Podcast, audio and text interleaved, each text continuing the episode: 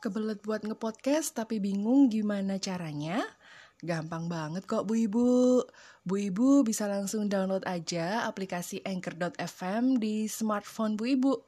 Nah, kalau udah terinstall di HP Bu Ibu nih, langsung aja rekam suaranya, semua yang pengen Ibu omongin, obrolin, kalau mau deklamasi juga bisa loh Bu. nah, kalau udah, tinggal edit deh audionya. Terus langsung publish deh podcastnya. Gampang kan? Poin plusnya nih, bisa langsung publish ke platform podcast kayak Spotify dan masih banyak lagi. Jadi, tunggu apa lagi? Cus! Download Anchor FM sekarang juga gratis 100%. Dan langsung deh bikin podcast kamu segera.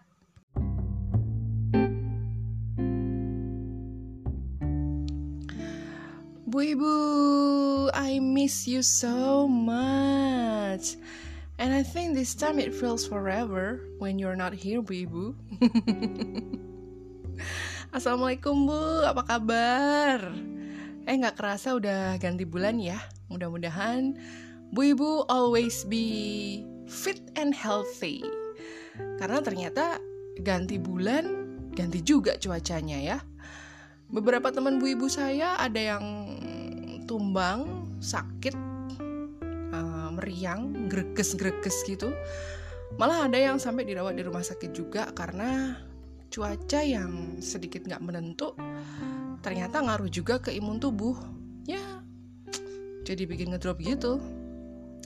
Di awal bulan ini juga kita kok kayaknya disuguhi berita-berita yang wow beneran bikin ngedrop juga ya.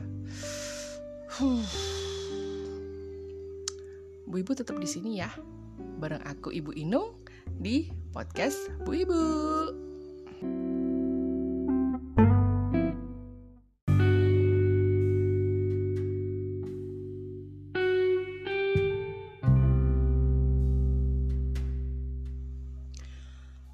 Oak trouble, oak trouble Kayaknya itu adalah kata yang tepat buat gambarin awal bulan Oktober ini ya. Setelah bulan lalu kita digempur abis-abisan sama berita-berita yang berpotensi bikin hipertensi, bikin bulannya jadi September, bukan September. Eh, sekarang di awal bulan banyak berita yang gak jauh-jauh juga sama kejadian yang relate sama trouble. Hmm. Bu Ibu pasti shock banget ya denger ada kisah tragedi penyanyi dangdut Lesti Kejora yang ngelaporin suaminya Rizky Bilar ke polisi karena kasus kekerasan dalam rumah tangga alias KDRT. Yang jelas seisi Indonesia itu dibikin shock, nggak percaya berita itu benar adanya. Kenapa? Ya karena pasangan yang bisa dibilang Indonesia sweetheart gitu ya, tiba-tiba diguncang prahara rumah tangga gitu yang nggak main-main kasusnya KDRT. Si Bilar itu dikabarkan mencekik dan membanting Lesti karena Lesti merasa dikhianati sama Bilar karena katanya Bilar ketahuan selingkuh. Bilar yang emosi terus ngelakuin kekerasan fisik ke Lesti dan kabarnya dari hasil visumnya itu ada mata bengkak, tenggorokan bergeser dan masih banyak cedera lainnya. Siapa sih yang gak kaget denger ini. Semua orang kan jadi langsung ngebayangin ya seorang Lesti yang dikenal lemah lembut, manja gitu kan kalau ngomong. Terus tubuhnya mungil imut gitu dibanting. Ya terlepas bener enggaknya kejadian yang dialami karena sekarang ini masih tahap penyidikan ya tapi tetap aja yang namanya KDRT itu nggak dibenarkan. Lalu, setelah berita pasangan Leslar ini masih jadi obrolan semua warga plus 62 disusul sama berita tragedi kerusuhan pertandingan sepak bola di Malang. Ada 129 orang meninggal dunia akibat kerusuhan pasca pertandingan Arema FC versus Persebaya di Stadion Kanjuruhan Malang. Kerusuhan itu dipicu sama supporter Arema yang nggak terima kalau tim idolanya itu kalah di kandang. Lalu ngeringsek deh mereka ke tengah lapangan. Dan akhirnya ujung-ujungnya chaos. Dan akhirnya ini bikin pihak kepolisian yang berjaga di stadion gitu harus ambil tindakan. Tapi tindakannya yang sebenarnya ingin meredakan kericuhan yang diambil itu adalah tindakan melemparkan gas air mata ke arah penonton. Nah, tindakan ini justru berubah jadi jadi katastrofi ya. Karena merenggut nyawa ratusan orang yang justru ingin menyelamatkan diri keluar dari stadion itu. Ya, Indonesia berduka Bahkan hampir seluruh masyarakat bola di seluruh dunia berduka dengan tragedi ini. Gak ada satupun pertandingan dan kemenangan dalam sepak bola yang seharga nyawa. Eh, gak lama setelah berita kanjuruhan ini masih menghiasi breaking news di TV dan masih jadi hot trending di medsos, ada lagi berita yang mengejutkan lainnya. Tahu dong pasangan artis Baim Wong dan Paula Verhoeven yang biasa dikenal sama namanya itu Mbak Pau. Mereka berdua itu upload video baru di channel YouTube-nya dengan konten berupa prank kepada pihak kepolisian. Jadi ceritanya si Paula ini akan pura-pura bikin laporan ke polisi perihal kasus KDRT. Nah, pas udah mau diproses, si Baim ini ujuk-ujuk muncul dan ketawa-ketawa gitu. Bilang ke polisinya kalau mereka cuma bercanda dan nggak ada apa-apa, nggak KDRT apa pun. Ini parah sih menurutku. Sakit ya mereka ini ya. Jiwanya, mentalnya. Kayak seolah-olah seolah-olah tuh mereka tuh kayak nggak punya nggak punya apa ya nggak punya empati gitu loh sama sekali ke temen sama artis yang baru aja jadi korban KDRT si Lesti maksudku. Kok bisa-bisanya ya mereka bikin konten kayak gitu? Astagfirullahaladzim Meskipun kemudian videonya di take down karena reaksi netizen itu sangat menggila ya, banyak yang mengkritik abis-abisan aksinya Bapau ini dan uh, Bapau sendiri udah minta maaf ke polisi, tapi akhirnya tetap kena pasal juga kan, karena ada pihak yang langsung laporin mereka dan mereka kena pasal laporan palsu. Well, All I can say, silakan lanjutkan prosesnya Pak Polisi, karena KDRT itu nggak main-main. Aku bisa ngomong gini karena jujur aku pernah menjadi orang yang terlibat dalam kasus KDRT. Terlibat sebagai saksi mata aksi KDRT dan sebagai uh, I don't know what to call. Aku aku nolongin nolongin korban KDRT gitu. Aku mau cerita nih ibu-ibu, and this is real story. Kejadiannya sih udah agak lama ya, uh, sekitar bulan Mei tahun ini. Uh, cerita pengalaman yang nggak bakalan aku lupain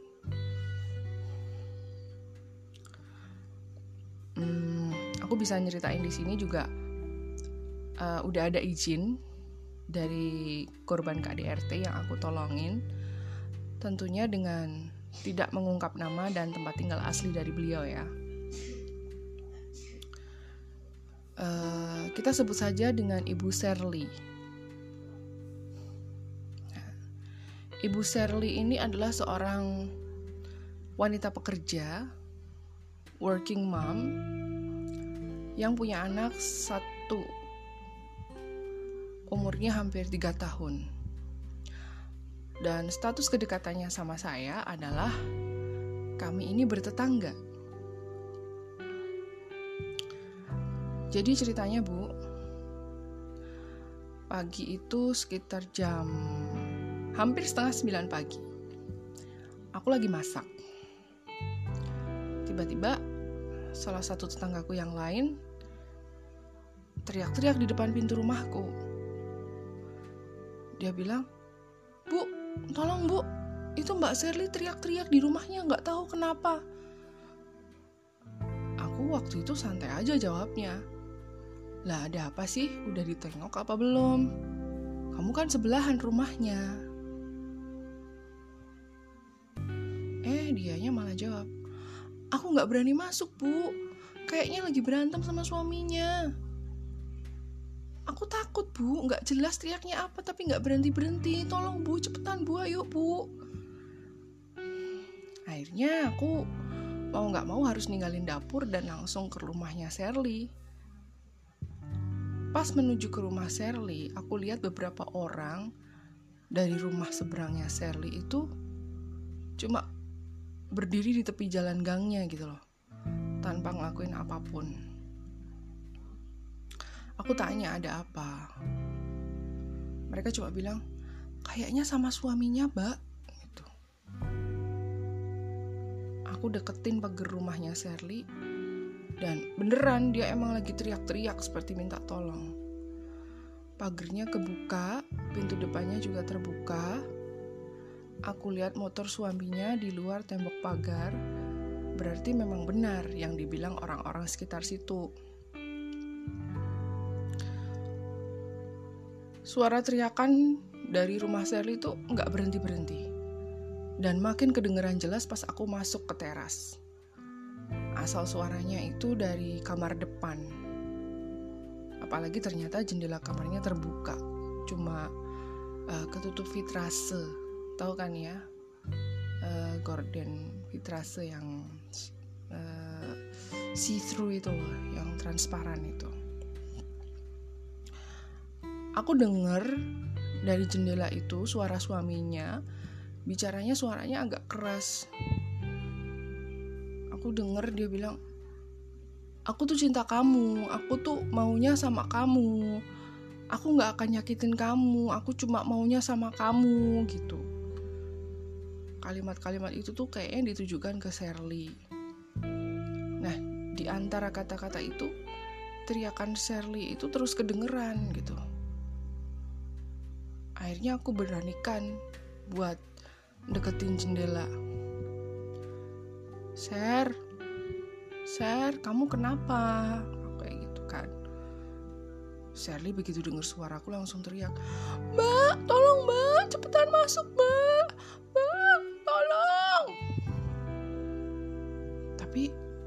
lalu suaminya bilang jangan mbak. Jangan masuk. Ini urusan rumah tangga. Ini urusanku sama Sherly.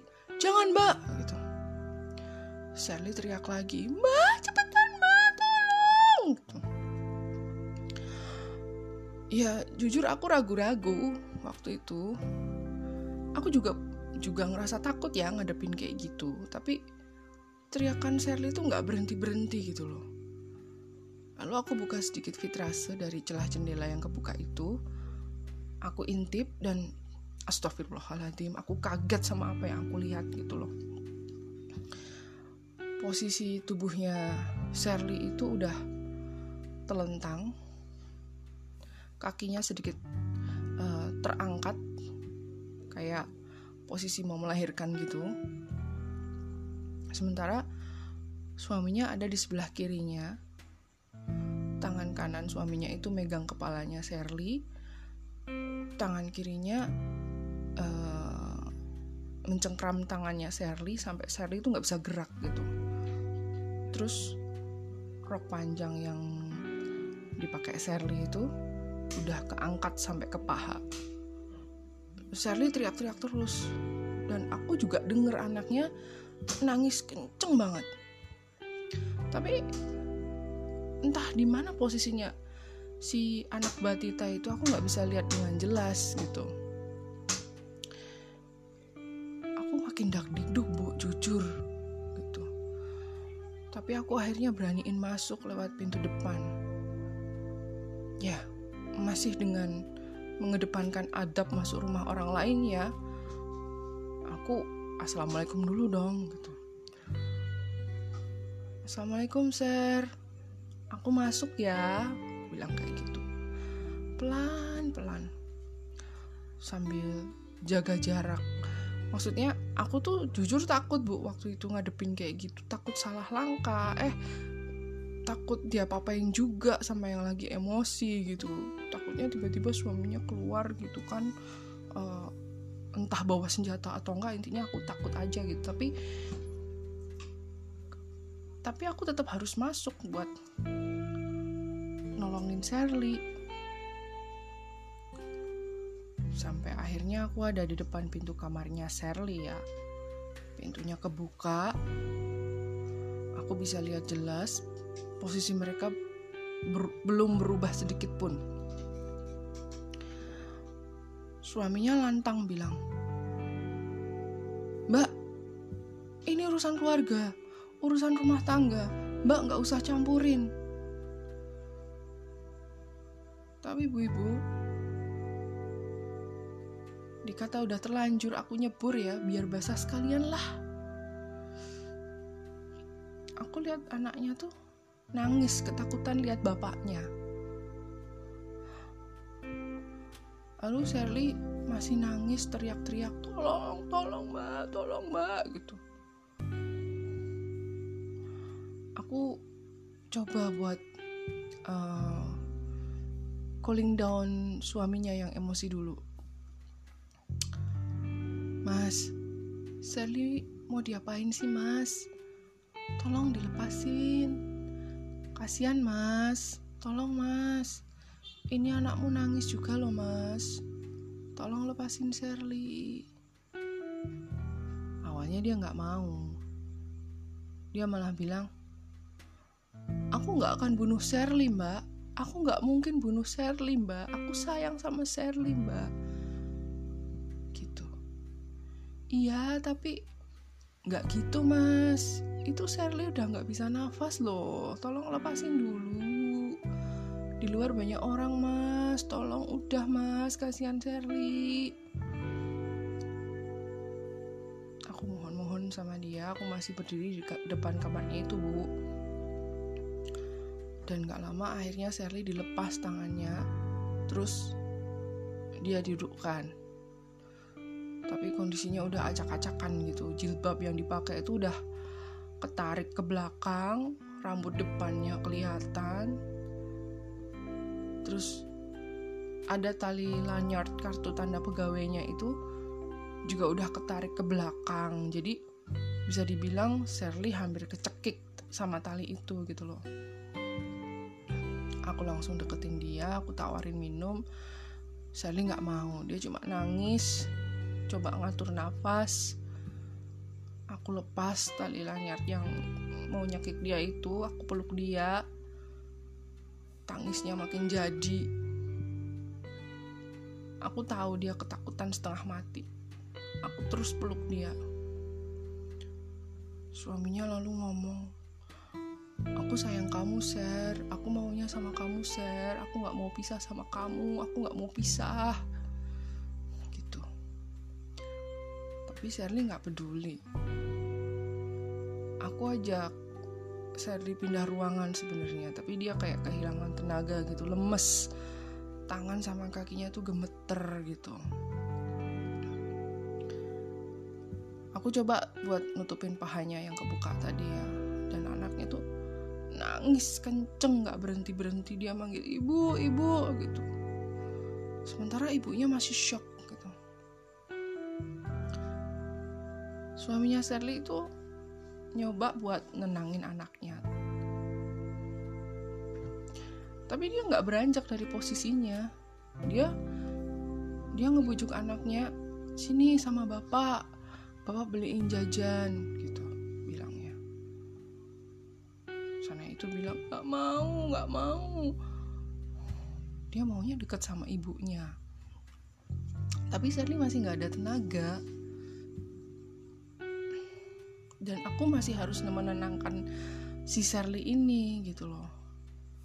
Dan nggak ada seorang pun seorang pun tetangga lain yang masuk setelah aku.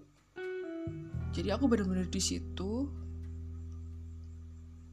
bareng Sherly, suaminya si pelaku KDRT itu dan anak Sherly yang masih nangis-nangis tuh. Si anak Batita itu lalu deketin Sherly aku coba tenangin dia tapi dia maunya peluk ibunya gitu. Nah pelan-pelan Sally menyadari kalau anaknya butuh perhatiannya lalu dia mulai nyari-nyari HP-nya yang ternyata sempat kelempar dan ngeletak di ujung kasur gitu. Pas sudah ketemu Sherly berniat buat nelpon keluarganya. Nelpon kakak ke kakak tertuanya buat datang nah tahu kalau Sherly mau nelpon kakaknya suaminya itu langsung bilang jangan share jangan telepon kakakmu share ini urusan kita berdua share jangan telepon. Gitu. Tapi Sherly nggak peduli. Dan akhirnya suaminya itu kayak orang ketakutan memutuskan buat pergi. Ya udah ya udah aku aja yang pergi. Aku pergi sekarang tapi aku nggak mau pisah tolong cabut berkasnya. Ngomongnya kayak gitu. Aku masih nenangin Sherly tapi aku sempet kaget juga kok cabut berkasnya maksudnya apa gitu kan. Tapi aku nggak nggak nanya-nanya dulu gitu. Pokoknya fokusku ke Sherly dulu. Terus suaminya itu pergi ninggalin rumah gitu aja. Entah ke mana I don't know and I don't care yang aku peduliin sekarang cuma Sherly dan anaknya yang ada di depanku dan anak itu cuma pengen deket sama ibunya tapi ibunya itu masih shock gitu pas nelpon keluarganya Sherly juga nangis lagi Aku peluk dia lagi, dia nangis terus. Aku tahu dia ketakutan banget.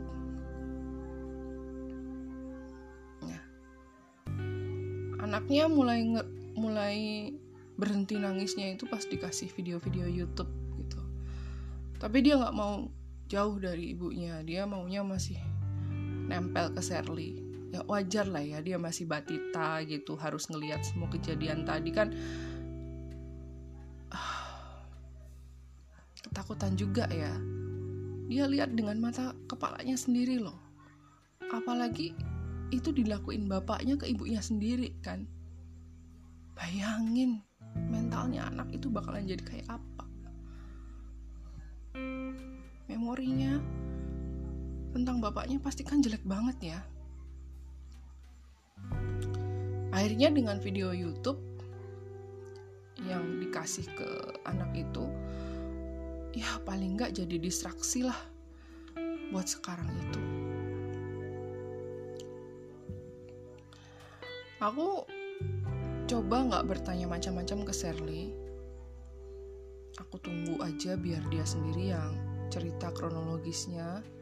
Tapi tetap sambil aku peluk aku seka air matanya aku tenangin dia. Aku sebenarnya pengen nangis bareng sama dia gitu pada saat itu tapi aku tahan. Karena aku harus kuat buat bisa nguatin dia sampai akhirnya adik laki-laki dan kakak laki-lakinya tuh dateng dan Sherly nangis lagi pas cerita kronologisnya ya siapa sih yang gak bakalan nangis ngeinget kejadian kayak tadi Lalu mereka memutuskan mencari keberadaan suaminya itu. Di mana? Nah, pas ibu sama bapaknya Sherly datang dan bisa ngehandle anaknya Sherly, Sherly mulai cerita ke aku. Jadi pagi itu ceritanya pas Sherly mau berangkat kerja, siap-siap nganterin anaknya buat dititipin ke rumah neneknya. Ternyata dia baru nyadar kalau lupa bawa masker. Akhirnya dia masuk lagi ke rumah, diikuti anaknya juga. Pas dia ambil masker di kamar, tiba-tiba udah ada suaminya di depan pintu kamar. Nah, for your information Bu Ibu, ternyata Sherly dan suaminya ini udah pisah rumah sejak bulan puasa. Dan mereka itu sedang dalam proses cerai. Sherly udah masukin berkas permohonan cerai sebelum lebaran. Nah, sejak itu Sherly udah gak ngizinin suaminya pulang ke rumah itu. Makanya pas tiba-tiba suaminya ada di depan pintu kamar, dia kaget banget. Sherly cerita, tiba-tiba dari depan kamar itu, dia didorong sampai jatuh ke kasur. Terus mau ada percobaan perkosaan dengan cara fingering. Sherry ngaku uh, dia nggak dipukuli atau dianiaya apa pun, cuma jari suaminya itu masuk dengan kasar ke area kewanitaannya gitu. Jangan dibayangin ya bu. Sherly yang udah bulat tekadnya buat gugat cerai suaminya, ya of course dong menolak buat berbaikan apalagi berhubungan suami istri kayak dulu dan akhirnya terjadi deh tragedi tadi Bu Ibu pasti paham ya bahwa salah satu hal yang biasa dilakuin pada saat foreplay di hubungan suami istri itu salah satunya adalah fingering. Tapi kalau salah satu pihak nggak suka, nggak konsen alias menolak, tentu nggak akan terjadi foreplay. Kalau ternyata dilakuin dengan paksaan dan pihak perempuan ngerasa disakiti, dirugikan, ini udah namanya kekerasan seksual. Apalagi ini kepada istri sendiri.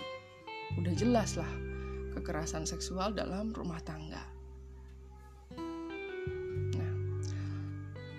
Selama proses penenangan diri Sherly Sherly cerita ke aku. Jadi ceritanya dia gugat cerai suaminya karena suaminya ketahuan selingkuh dan selingkuhnya udah sampai ke tahap hubungan seks. Buat Sherly itu adalah suatu hal yang gak bisa dimaafkan, makanya mau cerai aja. Sherly udah punya pengacara yang siap backup dia untuk urusan cerai ini.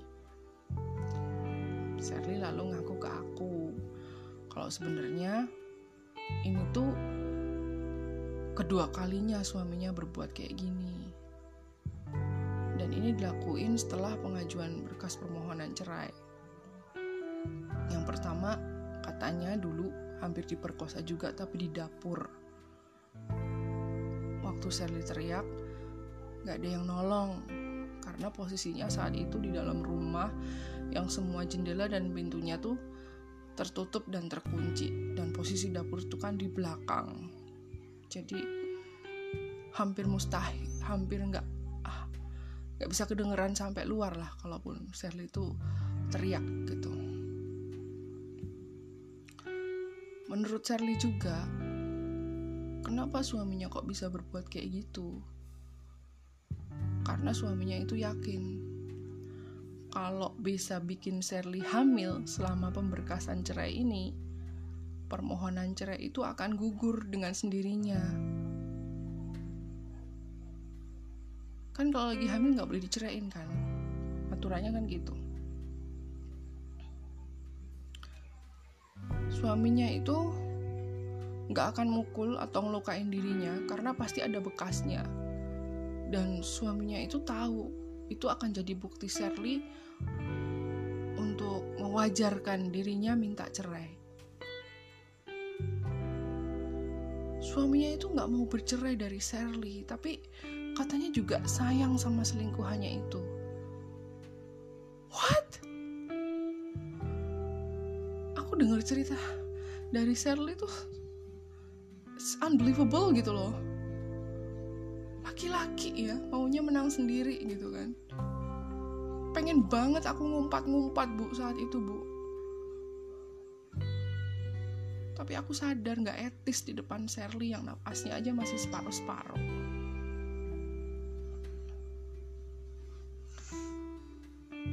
Pas udah agak tenang aku kasih masukan ke Sherly. Ser, mau nggak kamu di visum? Gimana pun juga ini bentuk KDRT loh. Kalau mau dilaporin ke polisi harus ada visum, aku bilang gitu. Orang tuanya Sherly jelas-jelas mau ngelaporin kejadian ini ke polisi. Gak terima anak perempuannya digituin. Aku bilang lagi ke Sherly, gugat ceraimu sama kasus ini tuh beda. Berkas gugat ceraimu itu udah masuk duluan, itu udah perdata. Tapi kalau ini ada kekerasan dan itu masuk pidana. Nggak ngaruh banyak sih ke gugat cerai kamu, tapi kalau kamu laporin, berarti karena memang kamu dirugiin sama dia, kamu sadar kalau perbuatan dia salah, dan ada bukti tambahan kalau memang kamu nggak bisa hidup sama dia sebagai suami istri lagi. Aku bilang kayak gitu. Terus Sally telepon pengacaranya. Habis itu pengacaranya bilang, ya udah visum aja. Habis itu lapor ke Polres ke unit PPA. Nah, aku lalu dampingin dia buat ke rumah sakit, buat visum. Pas udah sampai rumah sakit, aku hati-hati banget. Pas ngomong sama perawat di situ, ya biar Sherly juga nggak jadi perhatian banyak orang kan. Dia korban KDRT gitu.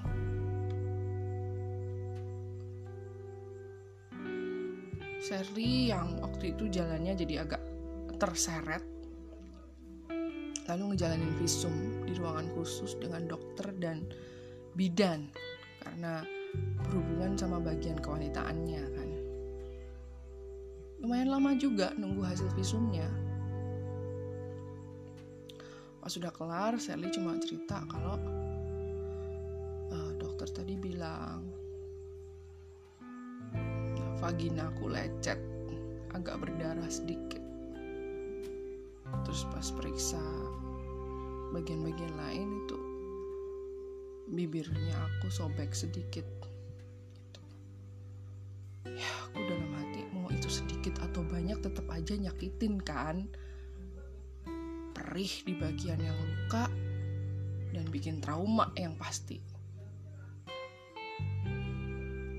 Dari rumah sakit kami ke Polres buat bikin laporan KDRT. Langsung masuk ke unit PPA, pelayanan perempuan dan anak. Sherly langsung ditanya. Lalu Sherly nyeritain kronologinya. Udah gitu masih harus nulis kronologinya lagi di kertas berkas-berkas gitu. I'm feeling worried about her. Jadi bolak-balik nanya masih sakit nggak di daerah bekas yang tadi? Aku bilang gitu. Dia bilang masih tapi bisa ditahan kok gitu. Karena aku juga khawatir ya kalau dia nggak nyaman gitu loh dengan sakit yang masih dia harus tahan sementara harus ngikutin proses pemeriksaan di PPA itu kan kasihan ya kan pas nunggu berkasnya diproses salah satu petugas polisi itu duduk bareng kami dan ajak ngobrol nanya-nanya Bahkan aku pun ditanya, Mbak, tadi katanya ada di TKP, lihat apa? Nanyanya gitu. Ya aku bilang, ya lihat kejadiannya pak, aku bilang kayak gitu. Eh dia nanya lagi polisinya, kayak gimana? Aku dalam hati, aku diinterogasi juga nih. Ya aku jawab aja, ya aku lihat dia posisinya udah nggak bisa ngapa-ngapain pak. Aku bla bla bla bla bla. Aku ceritain aja semuanya. Terus dia nanya kok mbak berani sih? Itu kan urusan rumah tangga orang. Ya aku jawab karena sama-sama perempuan pak Iya itu urusan rumah tangga orang pak. Tapi teriakannya itu udah kedengeran sampai keluar pak. Tetangga-tetangga pada denger. Kan harusnya emang ditolong kan? Si pak polisi ini kemudian malah ngomongin soal cerai Hak asuh Bla bla bla dan sebagainya. Yang katanya perceraian ini nanti berdampak ke anak apalagi anaknya masih batita anaknya masih butuh sosok bapak. Anaknya apa nggak nyariin bapaknya nanti bla bla bla bla bla. Dalam hati gue apaan sih nih pak? Kalau anaknya aja lihat langsung kelakuan bapaknya ke ibunya kayak gitu yang ada malah anaknya trauma kan? Masa iya mau nyodor nyodorin ke bapaknya? Maksudnya apa coba ngomong gitu biar Shirley mengurungkan niat bercerai. Lah, aku yakin Shirley juga nggak mau lah anaknya besar dengan bapak yang kelakuannya kayak gitu. Shirley lalu jawab si pak polisi ini. Kalau soal anak, saya mau dia ketemu bapaknya atau bapaknya mau ketemu anaknya, saya kasih izin kok. Tapi kalau anak saya benar-benar mau dan siap, saya nggak akan ngalangin mereka kok pak. Tapi selama anak saya masih bilang, bapak jahat, bapak jahat, berarti dia belum siap ketemu bapaknya. Bu ibu, kami perempuan-perempuan yang lapor dan mendampingi korban KDRT aja masih dapat perlakuan kayak gini. Karena orang yang benar-benar memihak itu bisa dihitung sama jari, Bu. Di rumah sakit harus ngomong dengan volume pelan pas minta visum. Karena buat jaga diri. Karena kalau kesebar mana yang habis di KDRT-in, orang-orang akan melihat korban dengan tatapan yang beda. Terus mulai kepo, ih kenapa ya kok bisa KDRT? Pasti kan kayak gitu. Di Polres, masih aja ada yang ngasih masukan kalau cerai nanti nggak bisa ketemu bapaknya nanti anaknya nggak dapat figur bapak dan sebagainya dan sebagainya. Yes we all know that nggak perlu segitunya kali ngomongnya. Ini urusan pidana ada kekerasan dari suami ke istri. Yang dilaporin harusnya bisa lebih empati dong. Tanya kek lukanya di mana bu? Sakitnya seberapa parah bu Suaminya udah ngobatin belum bu? Ibu ada yang nemenin gak abis ini? Ibu ada yang dampingin gak? Harusnya kan nanyanya kayak gitu ya. Aku nyeritain gini bukan mau dibilang jagoan ya bu. Bukan juga pengen dibilang pemberani.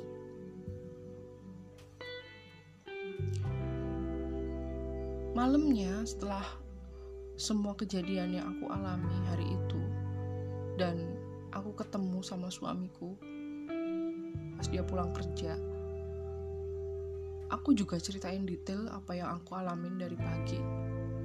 Dan suamiku juga nggak muji-muji aku kok. Nggak bilang wah kamu hebat. Dia cuma bilang good. Cuma gitu doang aku ngelakuin semuanya tadi karena kita sama-sama perempuan. Aku bayangin seandainya aku yang di posisi Shirley tadi, pasti juga akan teriak-teriak minta tolong kan? Ya, meskipun aku yakin suamiku gak bakalan kayak gitu. selain itu karena ini kita itu tetanggaan kan? Kita hidup berdampingan tiap hari bahkan mungkin selamanya di lingkungan yang sama. Suara teriakan udah jelas kedengeran sampai luar pagernya mosok nggak ada yang mau nolongin. Kok cuma aku doang yang berani masuk? Tetangga kita sendiri loh ini ada yang nganggap kalau masuk rumahnya pas kejadian nanti dikira mau ikut campur urusan rumah tangga orang lain. Nanti dikira sok satria. Ah itu nggak etis. Ah nanti malah bikin relasi pertemanan antar tetangga malah jadi gimana gitu. Tapi ini kan udah jelas-jelas. Teriakan tolong itu kedengeran sampai rumah depan dan setelah aku masuk pun nggak ada juga warga lainnya ikut masuk. Minimal buat backingi aku kayak jadi aku juga nggak takut kenapa-kenapa di dalam gitu loh. Tapi nggak ada.